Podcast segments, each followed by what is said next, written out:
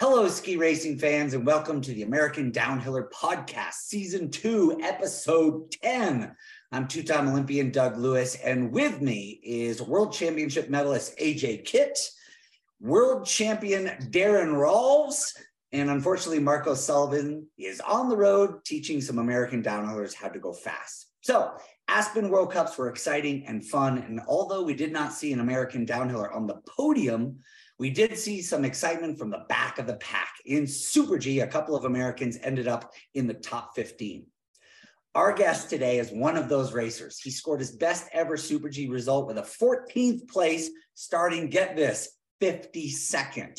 He's on the B team from Woodside, California, the 2016 World Junior Champion in downhill, raced for the Panthers in Middlebury College, a 2023 member of the World Championship team. Please welcome Erik Arvidsson. Erik, where are you now and did you get to ski today? Uh, I'm in San Francisco, California, and I did not get to ski today.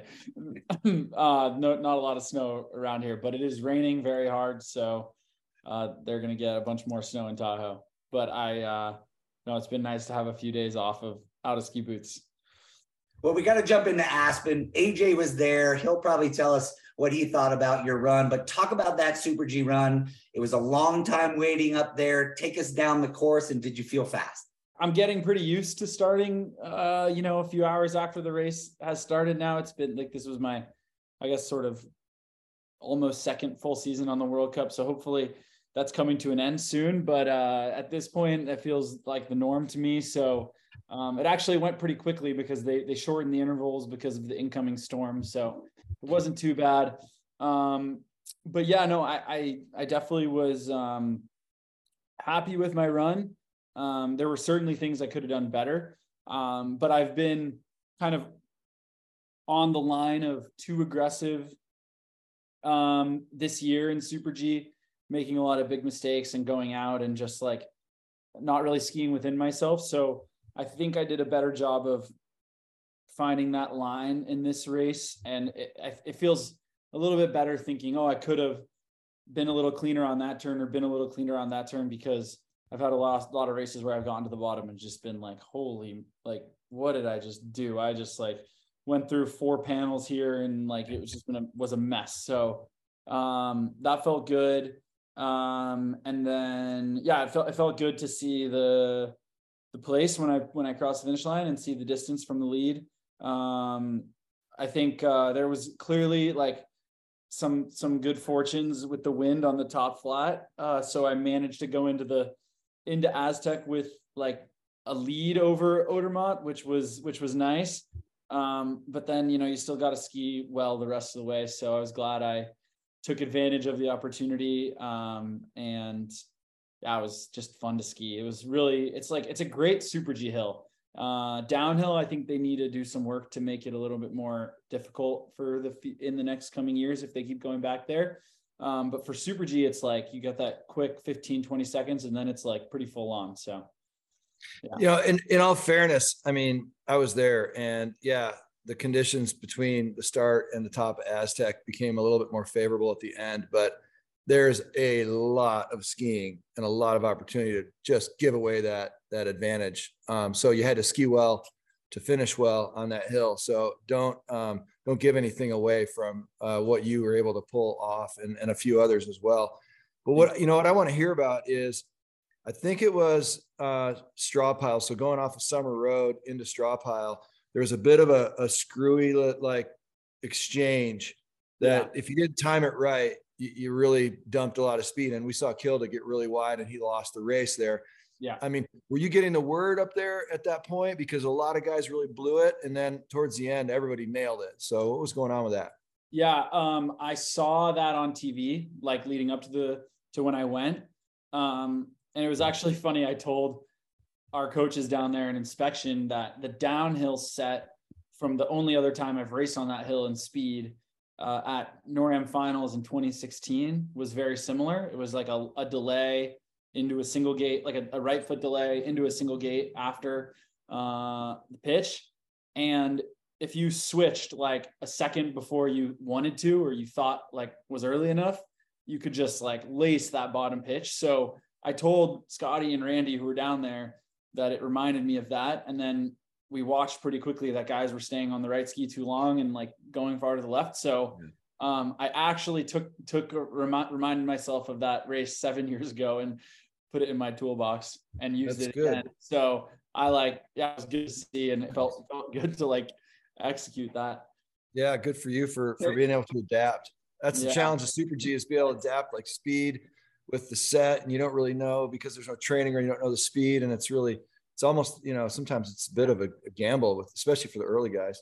Yeah, and that's definitely honestly uh, the reason I feel like I've been um, slower to to adapt to World Cup and Super G is that reason. Like I uh, in downhill, I I'm good at going through the week and ex- executing on race day and and like messing up first training run and getting ready for it on race day. But that's been a huge challenge, and uh, I got to figure that out this summer, like in training, how I can prepare better for starting the Super G race season off hotter. But um, but yeah, that it, so it felt good after a season of struggling to like execute at least.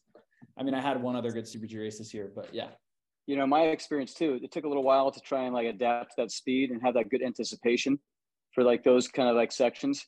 And so if you feel like um, you need to get more super G training in, like a little more focus of that with a lot of train aspects and just have like uh, high speed sections going to more technical sections, is that something you guys, I mean, that could help, you know, like where you got like a long kind of like slow drawn out turn tempo and do something a lot quicker where the speeds yeah. are fast and uh, I think that, you know, I hope that you guys kind of like through the summer in your prep period start running a lot of like GS, even like really fast GS would be yeah. something good to like help out um, those kind of anticipation skills.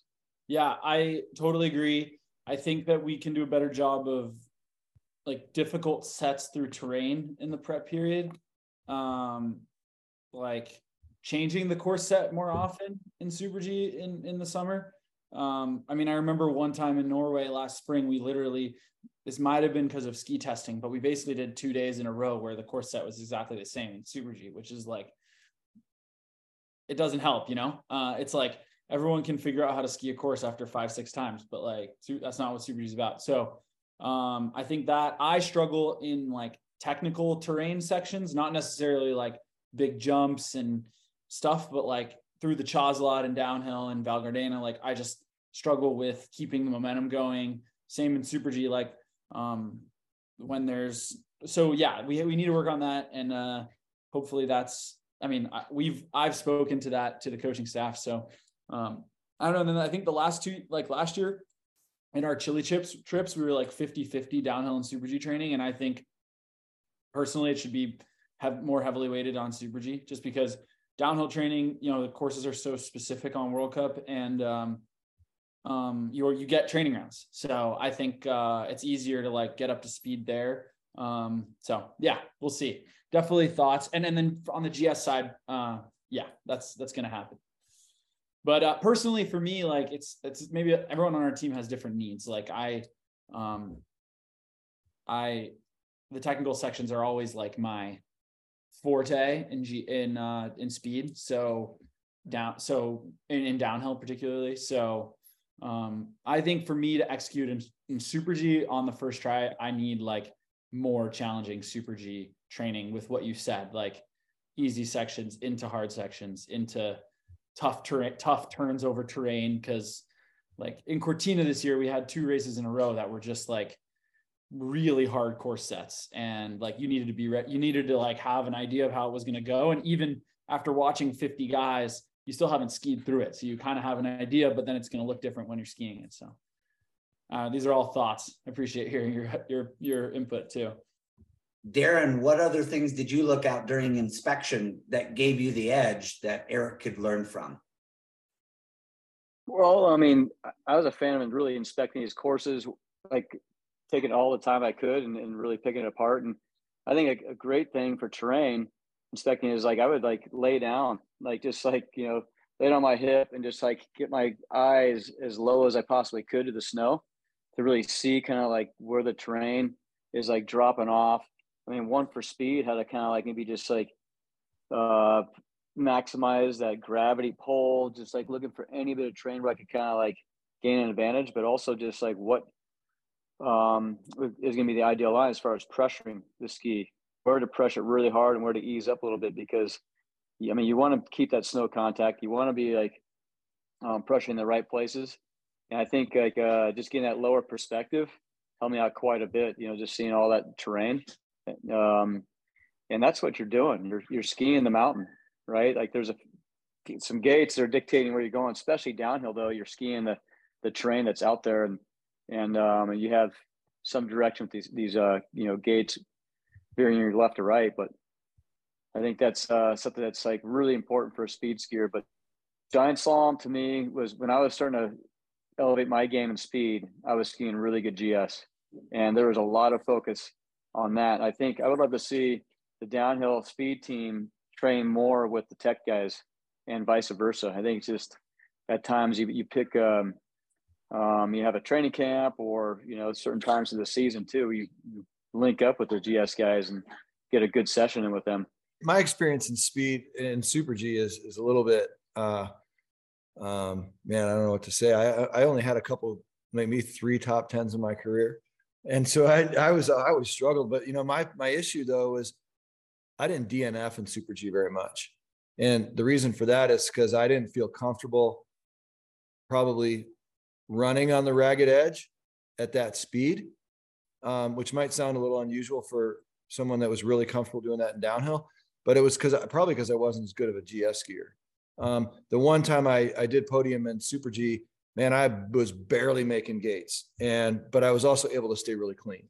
So I, I really believe a lot in risk in taking risk in Super G, especially in training, so that you can find out where your limits are. Right, find out where your limits of of running that line really late, still staying clean, staying in the course. Um, and uh, you know, I, I mean, DNF is never a lot of fun, but I think it's a good way to find where your limits are in training. And yeah, Daron's got yeah, a big Jay, smile on his face. He's got something to. I remember that second place that you had in, in Whistler in the Super G. You're on downhill skis, one of the only guys running downhill boards, and you were yeah. on the edge, like that mm-hmm. hustle, and it was so fun to watch. And that's fast.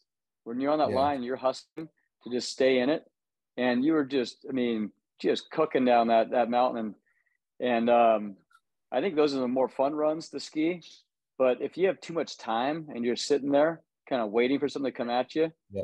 Yeah. You're, you're giving up something, right? Training yeah. is so important to like do that, like push yourself in training. Like, don't be afraid to like blow a turn, like see what you can get away with. No, that's a big goal of mine is I think in super G training, I've too often been starting out the day like I would in downhill and, and having a first run that's whatever. And then the second run's great. So I need to, once I'm up to speed after like the first camp, maybe I really need to start, regardless of the course set, regardless of the hill, like, you know, not risking it and putting myself in a place to get hurt, but like finding the limit on the line and uh, being confident with that. So it transferred over to race day. What about you, Doug? Did they even have Super G in your day? Uh, I, I was part of the transition. Of I was I was part of the transition. I ran the first couple Super Gs in 1983. Uh, there was no Super G skis. There was no Super G points. Um, so when I got a, my my first top 10 in Super G was in uh, Super G in Furano, Japan. And I got like, I don't know, four points, but they were not Super G points. So I had four GS points. So I got to the nationals and I was in the first seed in GS just because nice. of this Super G. So it was like Phil Mahre, Doug Lewis, Steve Mahre. I was like, I do not belong here. but um, it was pretty pretty exciting to be on the cutting edge of this this discipline that no one knew about, and it has transformed into something awesome. Back when I ran it, it was either a GS or a downhill. Now it's now it's its own thing. Did they use? Well, how about uh, how about Alberto Tomba? I remember his mom wouldn't let him run race Super G, right? No, Alberto, it's too dangerous. you can't run Super G that was what we heard on the tour. I have a question for Erik. Um, maybe it's the same question. There's two questions. Who do you think you ski like, and who do you watch on video? I don't think I, I ski like this person, but I try to ski like this person. Uh, and that's Ryan.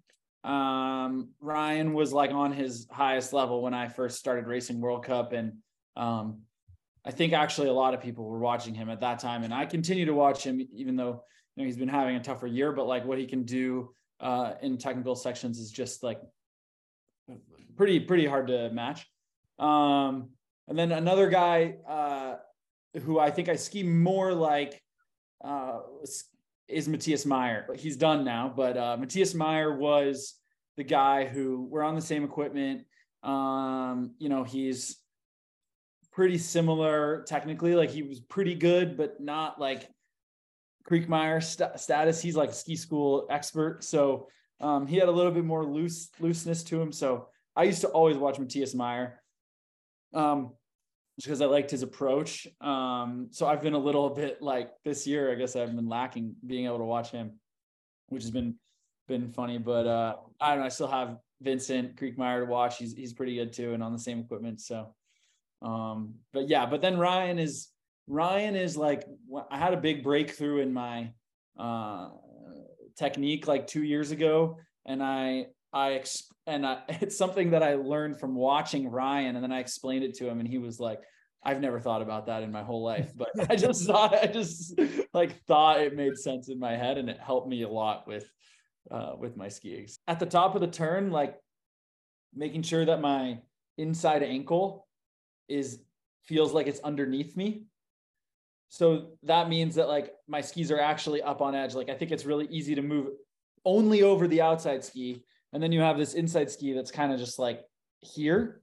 But if I made made it feel like I had both of my skis up on edge at the top of the turn and like pinched over on the outside, um, I just like especially on world like this was something that clicked when I came to World Cup and the it's a lot bumpier, it's a lot steeper, it's a lot more technically demanding, and it just made me feel like I my skis were staying, you know, on the snow, grounded, connected, and I was never getting into this like hectic place all the time. And I thought Ryan did just such a good job of like he might almost I think he's almost talked to me before about like keeping his skis behind him, you know, but that was my way of thinking about it. Um so yeah. So you you think about like pulling your inside foot back a little bit? Yeah, or, a little bit. I mean, for me, like, I totally agree with that and it's like and turning my like getting my femur and my hip like really up over the outside. It's kind of hard to do here yep. at a desk.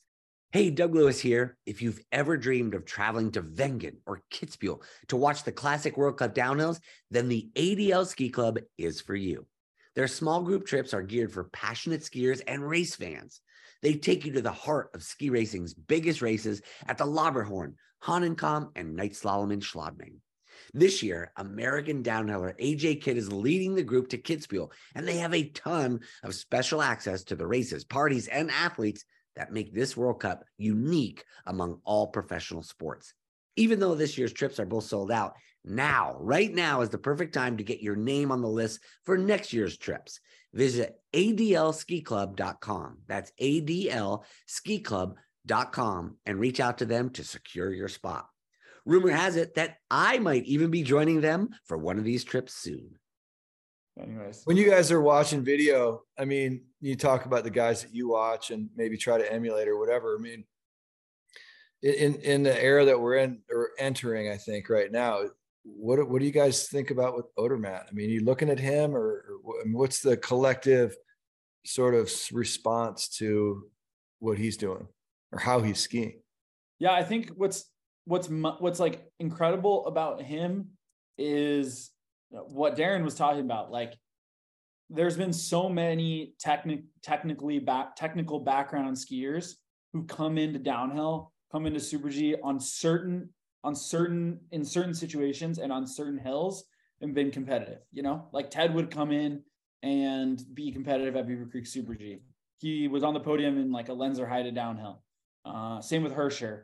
But like what Odermatt is able to do from coming from the GS side and be fast on gliding sections, like fast enough on gliding sections, and then just like show people uh, what he can do when it's technical is incredible. And I think it just comes back to how dialed he is um, technically. Like he, even when it's even when it even when it's flat, and easy. He doesn't overpower the ski. He like is so playful no matter what all the time. And you see that in GS too. He's not Hirscher, you know, in GS, he's not like laying these, he's not the like sexiest skier to watch all the time. Like he's just always, his hip is always high. He's never in a position. He's keeping the ski pressure in the fall line and just like floating his way down the hill. And then I think that transfers to the glide turns, you know, he's not like thinking like Hirscher, oh God, how can I like be as subtle as possible because that's essentially how he skis GS already. So um, I don't know. It's incredible to watch, and I have to admit that it's all it's all it's almost so incredible that it's hard to watch on video. And like we we say this a little bit, um, like when you're you, there's certain things you can learn from from him and from Alex from Kilde, um, but also they're like such prodigies, and sometimes you have to like look at something that's a little bit more like attainable feeling, which yeah. that's why Matthias Mayer was important for me because I looked at him and I was like, okay, you're really he's really good, but everything he does to me is like I can like look at Odermatt and Kilde for like the mentality and the logical like certain things, but Matthias Mayer or um um who else um sort of like Dressen, Ryan. These are guys that I'm like, okay, like I didn't, it took me a few World Cups to, to get into the top 10 or top 15. Like I didn't just, you know, win five medals at World Juniors like Odermatt. Like this is where I'm at and this is, this is what I got to figure out. So. Well, I, I have to say the same thing. I mean, I, I'm watching ski racing all the time and analyzing it. And, and I mean, I'm, my son is in it right now too. So I'm, I'm constantly analyzing. Yeah.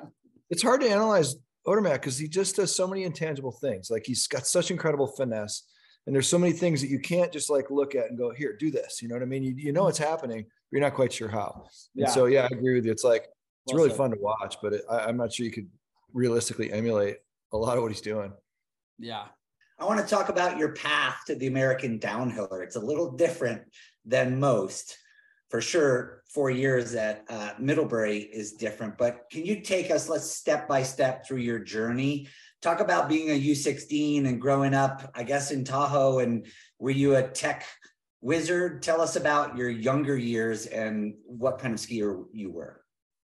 Um, yeah, I mean, I kind of fell into ski racing like very randomly, but uh, I grew up in the Bay Area, um, and like outside of San Francisco, and um, my my dad was a swimmer uh, uh, at a high level, and my mom um, wasn't an athlete, but they were like recreational skiers, like a lot of people in the Bay Area.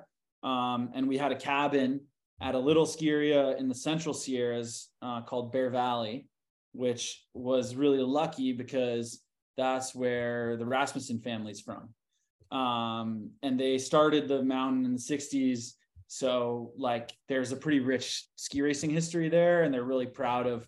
They used to host some pro races, and they hosted like uh nationals in like the like late 60s or something crazy, like early when they opened the mountain. So, anyways, I grew up like I remember my parents told me a story that I came home from like my my my like recreational ski team day when I was eight years old, and uh, I was like, oh, I got to ski with some guy named Kyle today and they and my dad like was an athlete and and he's Swedish so he grew up like watching Stenmark on TV and in elementary school you know? So he was like okay like this is this, this guy was pretty legit. Like um yeah told me really you know what was going on there and who who that was. And uh that just like lit a fire in me. Like I just I just absolutely love being on skis. And I just had some really formative coaches. Um Mark Phillips, just a local guy in Bear Valley whose like license plate was arc to arc. And he would always like just was so like, I don't know, just from a young age, like look at look at those railroad tracks, just like Daron was saying, like try to do that. And uh, so yeah, they were just it just was really formative. And, and Kyle's brothers, um, Jeff and Greg were coaches at the team on the team at the time. And then um, I lucked out and uh, John Cashman and Keely Cashman came over to Bear Valley from Dodge Ridge, which is a ski area like an hour hour away when I was like 11. And uh, John raced at a pretty high level. He's still coaching now. Keely's obviously on the national team. Um, so I just like the timing was perfect. And uh, John, you know, just would, it was only a weekend program, but John would arrange training for us on Fridays before races or whatnot. And like showed us what's possible. And then I think huge factor was in our team room, we had World Cup bibs hanging up from Kyle and we had old posters of Kyle. And uh, for me, it was just like, just such a living legend. Um, and uh, uh, like there's this, this one that that's imprinted in my head that's like Kyle Rasmussen wins Wengen on ProLink, which I guess was some sort of Salomon technology of the era. Uh, but it was like just this sick picture and uh, just like so so important to me. So yeah. Anyways, then um, I skied there, and then uh, when when I joined when I started uh, J three, so U sixteen, which was J three at the time, um, I moved over to Palisades, um, Palisades Tahoe in Tahoe, and uh, raced there so I could train during the weeks. And then John and, and Keely came followed us the year after, and they've been uh, John's been coaching there ever since essentially. So um, we kind of came over to the to Tahoe and um, fell into the culture there, which had so many guys on the national team at the time. Like there were, I mean, it was crazy. Uh, uh, Marco, um, Nick Daniels, Keith Moffitt, uh, Bryce, Forrest Peterson, Julia Mancuso, these were all like it was i remember doing the math one time but it was like a quarter of the team was from the the palisades tahoe ski team. So that was was also huge you know to fall into that culture. And uh just looked out with so many amazing coaches and role models. And, and daron was around. I'll never forget daron i tell people this all the time but i met you one time at like J, j3jos and then we were in full belly deli uh like the, the next year like 14 months to deli and truckee. And daron called me by by my name. And i thought that was incredible because like when that ski racing thing was starting you know my dad would like uh i my dad would like every anytime ski racing was on tv he would just like put me in front of the tv and be like there's a world cup race on tv like and that was daron and bode and um i was a little too too young to watch uh you two aj and doug on tv but like watching you guys at your peak was just like so fun and and so cool and so inspirational. And so yeah anyways that that's the story. And i'm just my dad being an athlete and my dad also being swedish i think helped. Like alpine skiing is at least slalom is like a big sport. So he was like familiar with it and willing to take to to make the sacrifices um, for me to spend more time in tahoe. And like i lived up there through high school and whatnot which wasn't easy being from from like the suburbs um, of of the Bay Area. So uh, yeah, and I, I, was like a slalom guy. That was definitely my best event all the way until um, I was on the national team, honestly. And then I just got some better training and got some better skis and won a Super G NORAM, and then like the rest is history, sort of. But yeah. And was that before you went to Middlebury? That was before I went to Middlebury. Yeah. So what what what, what was it about being at Middlebury and, and joining the Middlebury uh, downhill program that helped you get back to the ski team and come to the World Cup as a downhiller?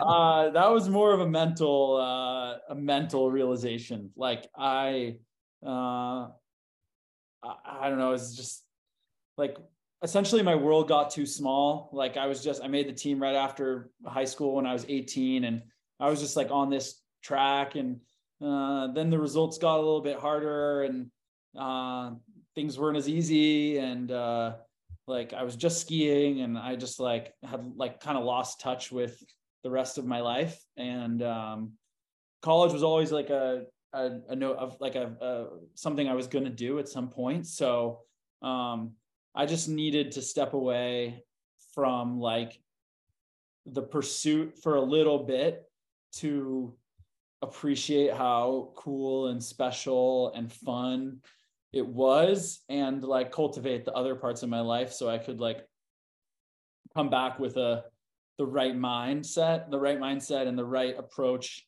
um and the right appreciation for it. I, I yeah, it's hmm. kind of a, a short uh, like a short shorter way to say it, but that's like the truth. Yeah, well, Erik, I mean, you were a junior world champ in downhill. And I remember like uh, I do remember that day we met on KT at that race. Yeah. So that was really cool. Um, I remember, yeah, I remember that. You know, I think we rode the chair together, or like, you know, people are calling you out your name and this and that, and like, oh, this kid's having fun and going fast, and and you see, you definitely have to impression on me, but um, and I do have that same poster of Kyle on those Pro Link Salomons. And he was a guy like I mean I wanted a poster of these guys with Mo and AJ and Ras and and yeah. like can you sign a poster for me? He's like you want me to, like as a teammate, right? And he's like why do you want a poster of me? I'm like well because you won, man, Banging and Pitfield and he's like you just sitting there kind of blank. He's like what do I say? I'm like I don't know. AJ said you're the man, and so Kyle was like you're almost the man. you know, grass. but uh but he's always trying to bust, you know, bust some balls. But um, yeah, that that's really surprising about your path to your career. I mean, you're just coming up. Uh, you just won Junior Worlds in downhill. We had an event there in Aspen that you came to, and um, then like a year or two later, you're off. You know, you're not skiing, you're not racing anymore.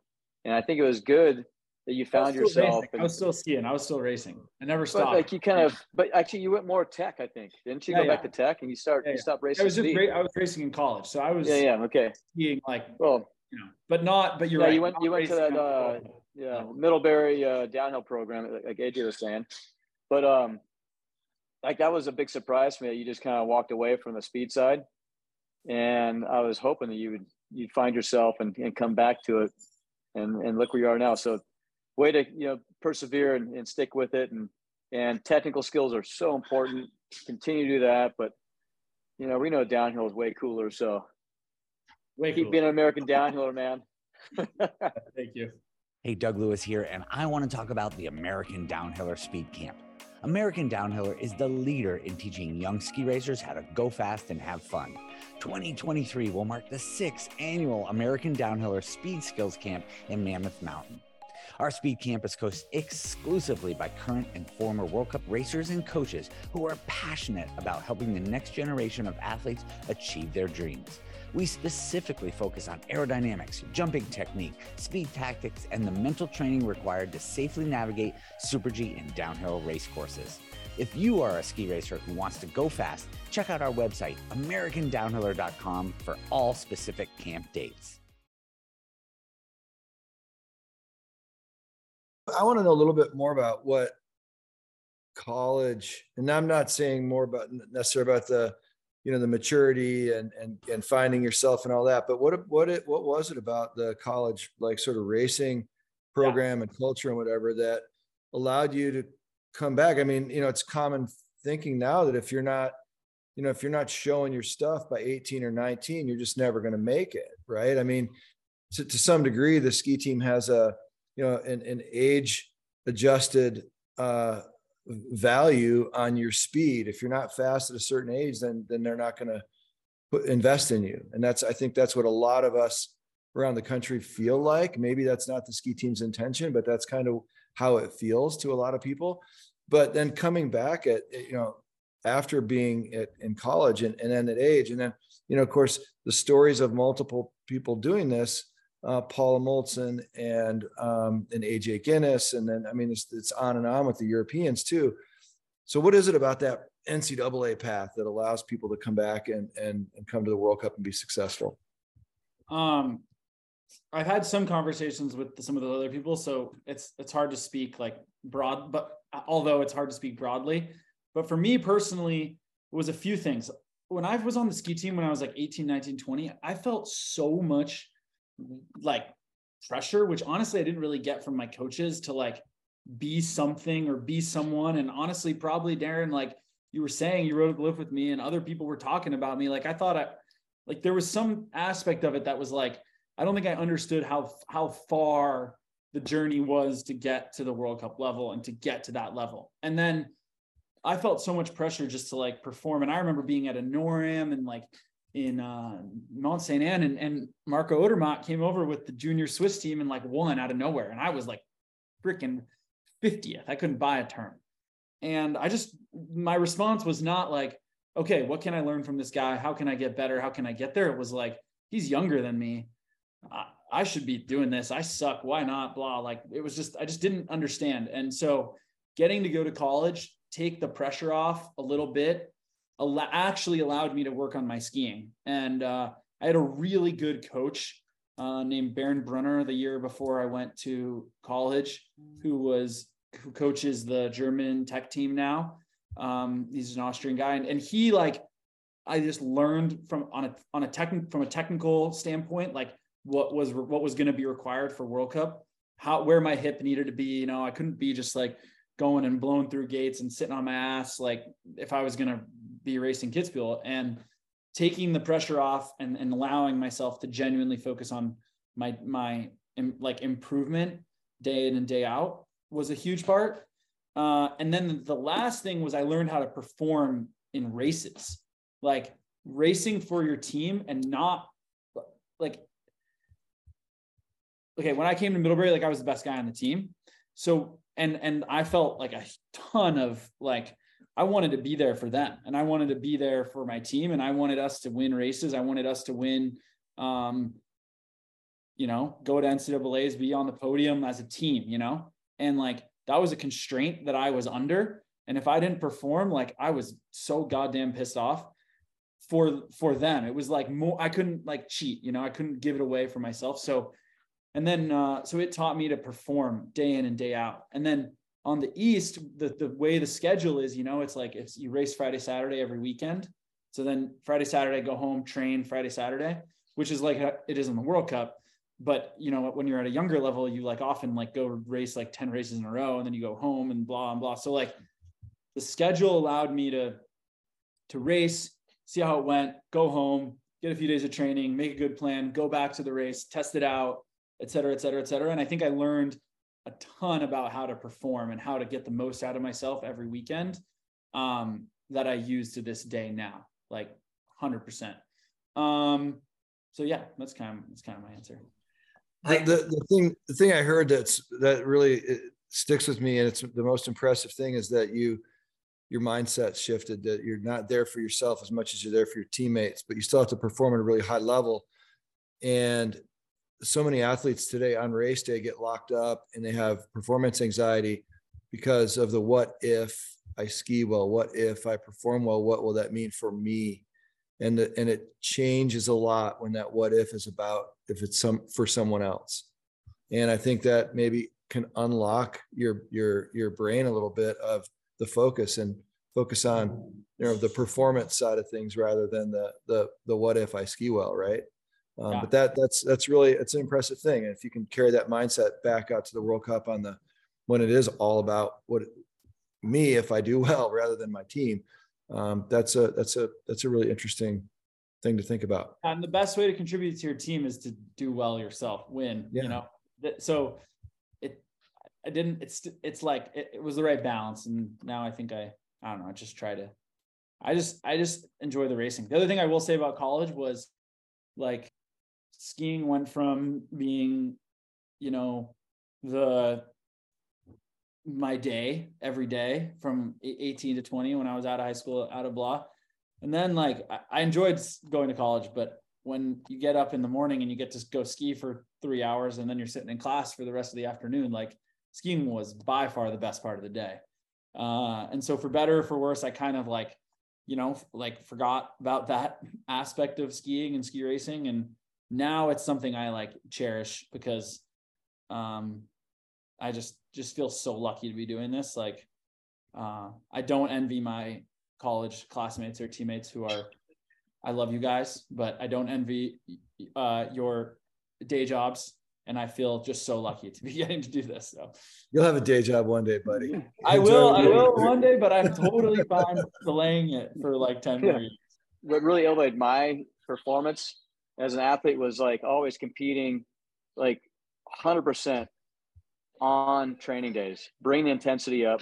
And I knew if I had a fast run that day with Bode, especially there, that it was fast enough to compete with the rest of the, of the world. No, for me, it's similar. Like I've, I bet, I think I bet Bryce $10 on the first run of GS training, like five days in a row this winter. And I lost actually every single one, which uh, I was not very happy about, but uh, uh, that was motivating and I definitely plan to keep doing that. And I, one of my g- career goals is to get Ryan to agree to a bet in training once. Uh, he has not, he has yet to do so. Um, so you guys can uh, urge him to do that. It, I don't know if he doesn't like Don't it. let him back down, man. Don't let him back down. He hasn't agreed to that yet, but uh, no, I I love competing in training, and I like I'm a big. I've learned a lot from, like especially in speed when there's sometimes such a discrepancy between what you feel and uh, what the, the clock says. uh, Sometimes you know, like keeping being really aware of the of the timer and like the guys you're racing against is just so important because like um yeah it's just uh, like you can't never what you see and what the timer says is sometimes different and especially or at least for me it's been that way so like um competing is huge i think i need to bet some more first runs of super g. Like that's where i've been lacking or like put the pressure on myself. Um but yeah i mean at the end of the day like one of my big goals and like one of the things i can contribute to like our group is that aspect. Like i think i carry that away from college because it was so important that not just one of us was fast and that like six of us were fast. Um and i tried to to like um push those guys and like that's some and it worked. We got we went from like my first year at middlebury um we were like we were we were we were struggling and then my junior year we won uh two out of the six carnivals i think. Anyways which was great. Like as a team that was a cool thing to do and that was just like consistent hard work across the group and um yeah. So i guess my answer is like i i have a similar mindset to you. Uh i'm still working on executing it in training probably like you guys were at your highest level but like i love being competitive. I think like we were talking about with races like performance anxiety or whatever like the more you train that the better you get at it. Like i like i love racing my teammates in training and when it goes i give them a hug and like get mad at myself but you move on and I think it works like in it just helps you know like yeah Doug Lewis here. If you are a U12, U14, or U16, Elite Team Fitness Camps are for you. This is not your average fitness camp as we teach the vital skills of sports psychology and sports nutrition, along with tough, challenging workouts. You will leave camp with more power, strength, and agility, with a deeper understanding about nutrition, and with the mental skills of confidence, focus, and pushing limits, which will take you to the next level. Over our 30 years, we have coached Olympic champions, World Cup stars, NCAA champions, including U.S. ski teamers Mikaela Shiffrin, Lauren Macuga, Alice Merryweather, Jimmy Krupka, Grace Henderson, and Sammy Worthington. And finally, although we push our limits to the edge, we have a ton of fun. We are holding two week long sessions this July at the Killington Mountain School. Find all the info at eliteam.com. I want to add, I'm going to go back, and I hope this is not a loaded question, Erik and AJ and Daron. So I think we lost you from the US ski team to the NCAAs. I'm not going to take anything away from your NCAA, but is there something the US ski team could be doing mentally so we don't lose these athletes at a critical time? Um, I would say yes and no. Like for me personally, I got everything I needed from the ski team from a young age. Like they were amazing and um, we had pretty good groups and like we went through a really tough thing with the Avalanche in Solden in 2018, but like, you know, we handled that pretty well. And um, I mean, I got a lot of support and my decision to go to college was 100% my own. Like I was at a camp in Solden in October. I had done the first semester in college and my coach at the time was like, this is not working. Like go take a, take a, take a break, like go ski in college. And when you're ready, the door is always open to come back. So and it, it, was like even though three years later the staff had changed like i called up randy and i was at copper like within um, two months. So that was incredible for me.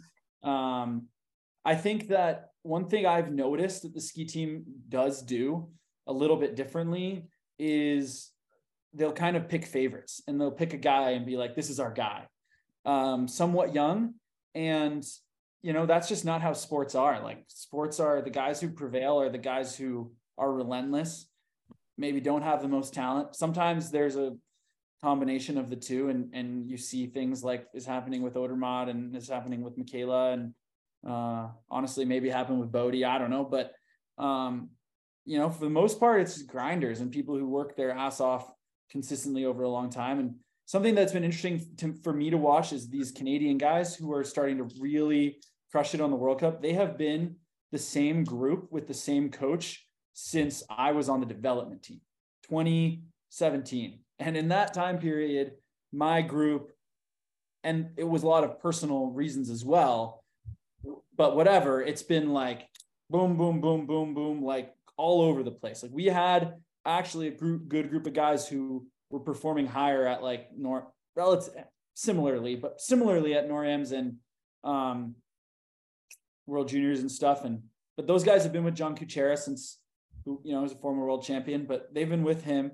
He's been their coach from the whole time up. And you know, sometimes there can be some passover and whatnot, but like um I don't know, we didn't have that, you know. When the guy did had a bad year, he was out or whatever. And sure, they've been maybe helping some guys stay along, stay in the group a little bit longer, thinking, you know, more big picture um, about like the whole holistic group. And uh, I think Jack, like Jack, who's like the one who's doing way better than all the other ones, right? Way better, but like consistently much better. He'll tell you, like, I don't want to put words in his mouth, but I think he would tell you how important it is that he's hasn't just ended up alone on some private team with like three guys. And uh, I think we can do a better job of that. You know, like I think, I don't know, this is just my opinion, but we have this GS group with like two, three guys. And then there's like these other three pretty damn good American guys who are forking up a hundred grand a year to ski with Paul Epstein on global racing. And I think maybe they would be better like if there was more of them. We don't have that issue in downhill. We have a bigger group. We have more people. Um, so yeah, that's kind of my answer. I think what you're getting at a little bit is what I firmly believe in is is that competition breeds excellence. You know, pressure builds diamonds, and you know the more we can create that competitive atmosphere, whether it's a group of fast guys that are all training together and then starting to feed in more and more guys, so you've got a larger group, so that you're affecting and positively impacting more people. Um, obviously, chemistry is a huge part of of any team environment, especially a ski team environment where we're all individuals at the end of the day, but we travel together, race together, and and you know and, and train together. Um, so there's the, the, chemistry, the team environment is so important. But um, I do believe that that uh, you know competition, whether it's competition in training or frankly that you know you got a couple people that are pretty comfortable on the A team and there's nobody pushing them. Maybe they're not skiing as fast as they would if there was a couple guys pushing. You know, and and the other thing is it takes time sometimes you know like i i think it's important to understand that sometimes these things take time and like a lot of americans don't come into the and the canadians honestly don't come in with the same technical background and the same technical expertise that like some of our counterparts come with and sometimes that takes a little bit more time to teach and develop and figure out world cup and then like I don't know. It took me like at least like three three years of like racing Europa Cups and just racing FIS races in Europe to be like, okay, like I'm used to this. And now when I race in North America, I feel weird. I'm like, this is so different. Like everyone's so I don't know. The snow is weird and blah, blah. Like I'm honestly almost like that now. So it takes some time. Totally agree. You're t- looking at AJ, Daron, and I grinders. You know, and um, the hardest workers finally get there. And and I really think the the US ski team could have a little bit more patience, really start with a bigger group. As AJ says, you know, get everybody together, have that healthy, positive competition, and maybe we could have more, more and more heroes as we go on. I'm going to switch now. Uh, I looking at your results, Erik. Bormio, Saalbach, Kitzbühel. You like the tough races? Like you, you do well when it's gnarly. Talk about, uh, talk about what courses you really enjoy and why. Uh, I like the race, the ones I do well at. and I think anyone would, I think anyone would be wrong to tell you that they don't feel that way. Yeah, but uh, Saalbach, Bormio, and Kitzbühel are tougher than most. Yeah, yeah. I, I mean, um, I think with where my skiing is is at right now, kind of having more of a technical background, uh, touch is not like my strong suit. It's more power, grit, and like fight and and that helps me on you know like Bormio and kits um Bormio, like from my first time there, I was like, oh, shit, this is like, I might, t- it took me three years to figure, it, like, I think it's pretty normal, but like, I do like skiing that hill. Like, I like that whatever I put into the snow, I'll get it back, uh, no matter what. And like, um, you got to be fit. You got to like figure out the last pitch. You got to make it to the bottom, like fighting the whole way. And, um, and then I just feed off of the energy in Kitzbühel. Like that, I think just that's like just incredible, like the racing, and it's just so damn cool. Um, but yeah, I mean, uh, I I enjoy those, but at the same time, to be like a to be a to win a downhill title, to compete every weekend, which is my goal. Like I I got to figure out how to glide better, and I got to figure out the long, long like longer turns. Like I'm pretty damn good when this the the met like the the radius of the course is essentially like the the max turn you could pull off on the skis, which is Bormio. Like essentially, once you get through the flyway, you're more or less edge to edge the entire way. Um, Kitzbühel, you know, like I'm I'm actually pretty good at the road because it's about carrying speed as opposed to like picking up speed right right away, like out of uh, at Val Gardena. Um, Beaver Creek, like I'm, I, I need, I need some Steven energy to get off that top pitch, like with good time. But like, yeah, I like those courses, but like, I, I want to, I don't like losing and I, and I want to win. I want to be competitive every weekend. And like, um, Urban Planinšek, our coach, like has been t- saying I need to train on Pukenis, which is that uh, Poma lift at uh, La Parva, which is like a 50 second glide track. He's like, you need 20 days there next summer and, and i believe it like i i, I got to work on all those little things and just like keep getting beat on there by a second every day by some of the the master gliders and just like start chipping away and um i think once i add that to my toolbox like i'm gonna be better i'm, I'm already a lot better than than last year urban likes to call me the magic snail because I'm so slow sometimes on flats. But in uh, but in Vail or in Aspen, I actually uh, blew it on the pitch rather than the the flats. I was like 19th going onto the pitch, so that was a huge uh like diamond I was like needle like that was good. Like that was a that was a positive of the weekend even if the downhill race didn't go very well. So uh step by step you know everyone has their things they got to work on. And fortunately I have some good gliders on our team to learn from so. Wend produces a sophisticated line of ski and snowboard waxes for use by skiers, riders, racers, and shops. The current Wend snow wax formulations have come from over 50 years of progressive blend reformulation and on slope and in lab testing. This has been in conjunction with the feedback of some of the world's top ski and snowboard athletes. Athletes who know real speed, like Kitzbühel champ Daron Rahlves and 2019 Birds of Prey GS champion Tommy Ford. Wend no longer sells any products containing fluorocarbon compounds and instead utilizes natural, plant-derived and or biodegradable additives that substantially increase the overall eco-friendliness of the Wend Snow Wax product line. Give Wend a follow on Instagram at Wend Waxworks and purchase your Wend products at wendperformance.com. And don't forget to use the code ADH20 for 20% off your purchase. All right, last question. I'll send this to AJ and Daron, and then we'll end it with you, Erik. Uh, Erik. So Erik's primed. He has an eighth place. He just had a 14th place. You are ready to be on the podium. Uh, I want to ask AJ and Daron, what was it that that allowed you to break through and get that first podium? uh, if there was one thing that we could tell Erik it's going to come, what was that thing that got you onto the podium for that first time? Yeah, for me, I, I mean, I remember this very well. You just got to keep banging. I mean, there's going to be setbacks. Um, I, uh, I, I had never had a podium before, and and the first race of the season, uh, Val d'Isere, and uh, I went out there and I was third and first in the two training runs at Val d'Isere, and I'm like, I'm winning today. I'm going to go out and I'm going to win my first World Cup race. I had got 13th or something like that. I skied terrible. And I went the whole season without a freaking podium. I thought I was going to win a race and I never got a podium. The next year I came around and I won the training runs again at Val d'Isere that next year. And then I finally won a race. But it's persistence. You got to keep banging. We know that the sport is separated by hundredths of a second. It's small margins. And those, you got to work on those margins every single day and at every opportunity. You got to minimize the mistakes. You got to maximize your momentum at all times and just keep banging. Demand the best. I mean, don't settle from the team, your coaches, your teammates. Um, just and that was the thing that I did. And I and I, I actually, yeah, I mean, it kind of reverberates a little bit today. I mean, I I asked a lot from the people around me, and uh, I didn't I didn't exactly walk away friends with everybody from from that experience. and uh, and to and to this day, I, there's people out there that are probably trying to get a little bit back from me, but but it paid off for me. I mean, I was there for one reason, one reason only, that was to win.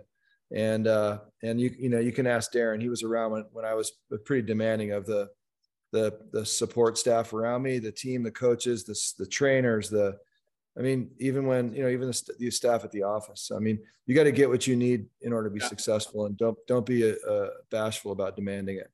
Yeah, I totally agree with that, and um, it is relentless work.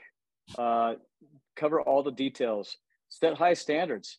I mean, for yourself, for your you know uh, your team, get everybody on this momentum. Just like every single day, you're working for this one goal to get the most out of yourself, and and uh, I, my switching point was it was I remember being in Kvitfjell, Norway, and I wasn't really paying attention to what Hermann Maier and Stephan Eberharter were were doing. It was I was locked in to my own program and so focused. And I kind of took this element of like you touched on before, Erik, um, with Odermatt, like he's playful, he's floating down the mountain, you know, just like I found my vibe. I found like what works for me. And I had one thought, and it was like skiing as powerful as I as I could and making speed and looking for it. And and uh, I was so focused, and it just it happened like naturally. Before that, I was fourth, um, and I had a sixth and eighth, you know, tenth on the World Cup. But um, I went from I or from a fourth place right to a win, and like once you just like once you feel what it's like and you attain that success, like you know you belong, you approach your races differently.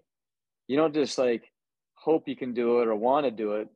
You just know you can do it. And it's going back to like that Klammer film. If you, I don't know if you saw that, Chasing the Line, but you know, Klammer did say, and we had him on a podcast this year with American Downhill, that he just knew it. You know, he knew if he put a run down, he was like capable of doing, it was going to be the, the fastest, you know, that day. And I think that's like something that's it's hard to get there, but once you have that confidence in yourself, it's it's all about that my um, first podium came at Bormio on the World Championships, and I describe it as you know what, how they describe luck, where luck is all about opportunity matching with hard work. So AJ mentioned it, relentless hard work. Daron mentioned it, just keep working hard. And then the opportunity comes up. And for Bormio, for me, it was icy, it was nasty, it was rattly, and I was the underdog. And that's what it took. So just keep working hard, and that opportunity is going to come. Now, the question to you, Erik what's one thing technically that's going to get you there, and maybe one thing mentally that's going to get you to that podium? Uh, technically, skiing um like flowing better through terrain uh and like using my body to my advantage better through terrain. Uh and mentally uh i think not losing the hunger that i have and have had the last few years. Uh like i, I don't want to lose that until when i lose that i'm going to be done. Like that just staying on that that that that that drive and that like determination and just like uh skiing with my emotion like skiing passionately i think is huge for me and staying on that train. And i think i can i think i can get there. And it, it means a lot. It's super fun to talk to you guys. And uh i just learned so much from all of you. And uh it's just it's blessed so thanks guys well, thanks for listening and watching to our American Downhiller podcast. Special thanks to Erik Arvidsson, who is making steady progress on the World Cup ranks. Watch for him next year as he continues to fight to make it onto the podium of a World Cup speed race. Please spread the word about the podcast. Share with your friends, coaches, teammates, and clubs. You can find us either on Spotify or Apple Podcasts. And thanks to our American Downhiller sponsors, ADL Ski Club. Wend Wax, Elite Team Fitness Programs, and American Downhiller Camps. Stay tuned for more Downhiller podcasts for AJ, Daron, Erik, and Marco. Thanks for listening.